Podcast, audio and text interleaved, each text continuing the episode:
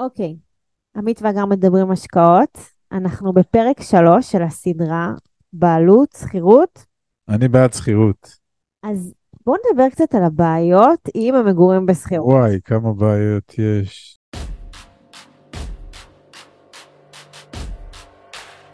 ברוכים הבאים למדברים השקעות עם עמית ואגר.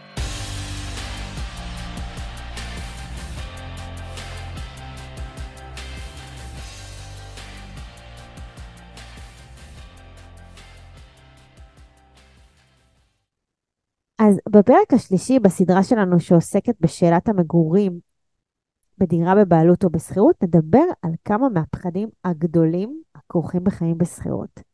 הסיוטים של רוב הישראלים, שגם אנחנו היינו חלק מהם, רוב הישראלים שמשקיעים את כל האנרגיה שלהם ואת כל ההון שלהם בארבעה קירות, יקרים במיוחד, שיקיפו אותם. כן, אנחנו באמת נתמקד הפעם בבעיות, או יותר נכון בפחדים, מפני בעיות שלא בהכרח קיימות בעוצמות שאנחנו מדמיינים לעצמנו. שימו לב, מה שנקרא, רואים צל הרים כהרים. הסיבה שאנחנו עושים את זה, ולא פשוט מדברים על היתרונות הרבים של המגורים בשכירות, הסיבה היא פשוטה. זה חלק מהשיטה שפיתחנו לעצמנו להסתכל לפחדים בעיניים, להגדיר אותם ולפרק אותם לגורמים, זו הדרך שלנו להתמודד איתם ולהתגבר עליהם. אז הנה כמה מהפחדים המרכזיים שמלווים את כל הנושא הזה של חיים בשכירות. הראשון הוא קפיצה בשכר הדירה. תשמע, סעיף הדיור הוא סעיף ההוצאה המרכזי בתקציב של רוב משקי הבית. וזה נכון שעם כל ההתייקרות המטורפת בשנה האחרונה, דמי השכירות עולים.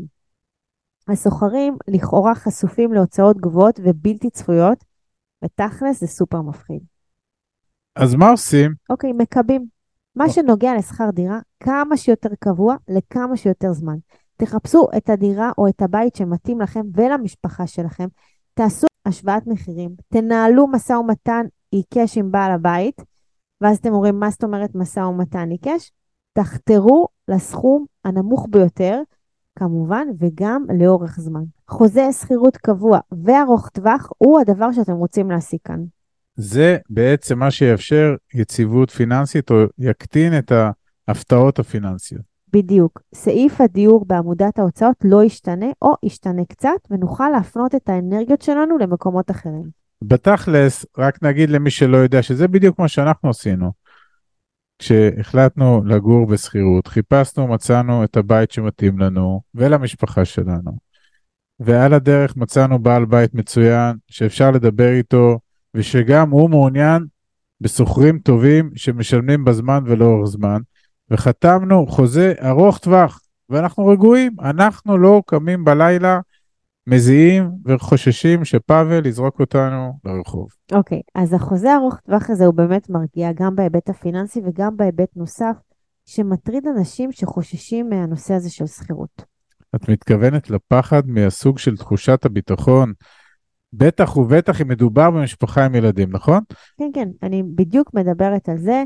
הרי אנחנו מכירים המון זוגות, הורים לילדים שאומרים לעצמם, אבל מה יקרה אם פתאום בעל הבית ישתגע, ירצה שנסיים את החוזה ונצא מהבית כי יש לו כל מיני רעיונות אחרים uh, לגבי הבית. מה נעשה עם הילדים? לאן נלך? איפה נשים אותם? ו- ו- ובאמת זה מפחיד.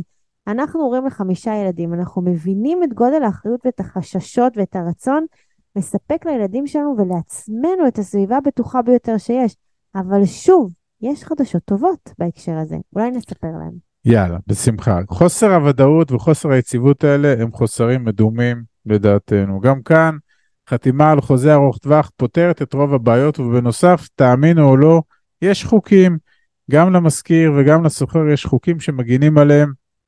ואחד המפתחות כאן הוא להכיר ולהבין את הזכויות שלנו כשוכרים, ולחתום על חוזה שמגן על האינטרסים שלנו בצורה מקסימלית, בהתאם לחוקים. אתם יכולים להיכנס למשל לאתר כל זכות ולקרוא על זה קצת.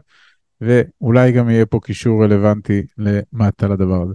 גם פיתוח מערכת יחסים טובה עם בעל הבית כנראה יגביר את הסבירות לתקופת שכירות יציבה יותר. אמרנו כבר, תחפשו מישהו שהוא בן אדם. בפרקטיקה, באחוזים, מתוך מאות אלפי משפחות שגרות בשכירות, כמה לדעתכם אובייקטיבית נזרקות לרחוב באמצע הלילה או באמצע החוזה על ידי בעל הבית?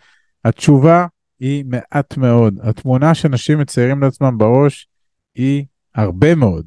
זה קורה בגלל שמקרים נדירים מסוג אלה תמיד מתפרסמים ומקבלים קשב רב כי הם סקסיים ורכילותיים. אנשים אוהבים את החדשות הרעות ולא את החדשות הרגילות, כאלה אנחנו. נכון, אז התמודדנו עם שכר הדירה ועם תחושת הביטחון או עם תחושת חוסר הביטחון המדומה. עכשיו בוא נדבר על עוד פחד אחד גדול שיש לו הסתעפויות מעניינות. כן, אפשר לתת לפחד הזה את הכותרת חוסר שליטה שלנו על הנכס. נכון, שהכוונה היא לכל מיני דברים או מאפיינים של הבית, כמו ענייני תחזוקה, עיצוב ואפילו שכנים שלכאורה, אם הוא לא בבעלותך, אין לך שליטה עליהם. אז מהניסיון שלנו אנחנו יכולים להגיד כמה דברים. גם אם הנכס בבעלותנו, אין לנו באמת שליטה על הכל, בטח שלא על נושא הזהות השכנים למשל. בעניין הזה, דווקא השכירות היא יתרון גדול. כי אם השכנים לא נעים בעינינו, קל יותר לארוז את עצמנו ולעבור דירה. קל כמובן רק ביחס למצב של בעלות על אותה דירת מגורים, ולא באופן מוחלט, כי לעבור דירה זה אף פעם לא קל. אה, תחזוקת המבנה היא סוגיה שגם אותה ניתן להסדיר במסגרת חוזית. כלומר, להגדיר באופן ברור מה באחריותנו כשוכרים ומה באחריות בעל הבית. בכל אופן, כמובן שכדאי לבדוק את מצב הבית לפני שסוגרים חוזה ועוברים לגור בו. והערה אחרונה, בעניין העיצוב או היכולת להתאים את מקום המגורים לסגנון ולצרכים אישיים, גם כאן אני מבינה לגמרי את החשש, וגם כאן יש פתרונות. אין ספק שבהיבט הזה אנחנו חופשיים יותר כשחלל המגורים בבעלותנו. בעלי דירות רבים מגבילים את הדיירים שלהם בכל הנוגע לצביעה או לשינוי פנימי של החלל.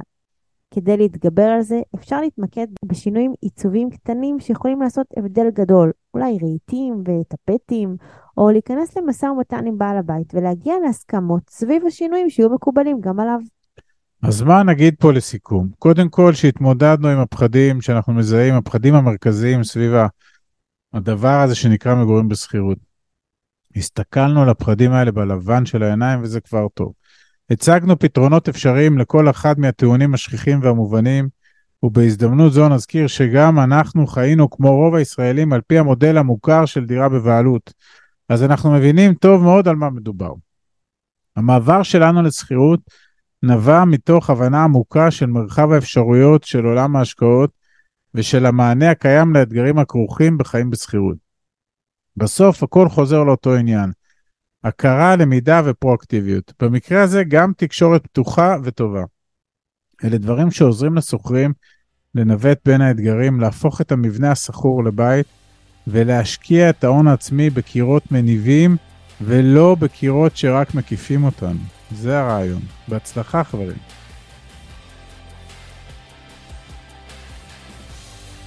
עד כאן להפעם. כרגיל, שמחנו לשתף בידע ובניסיון שלנו, מקווים שנתרמתם. מי שממש רוצה להכיר ולהיחשף להזדמנויות ההשקעה בהן אנחנו משקיעים, מוזמן לאתר שלנו, תוכלו למצוא הכל שם. אנחנו כמובן גם פעילים בכל הרשתות החברתיות, מוזמנים לעקוב אחרינו. אם אתם מכירים אנשים נוספים שהתכנים שלנו יכולים לסייע להם, נודה לכם מאוד אם תשתפו אותם. להתראות חברים.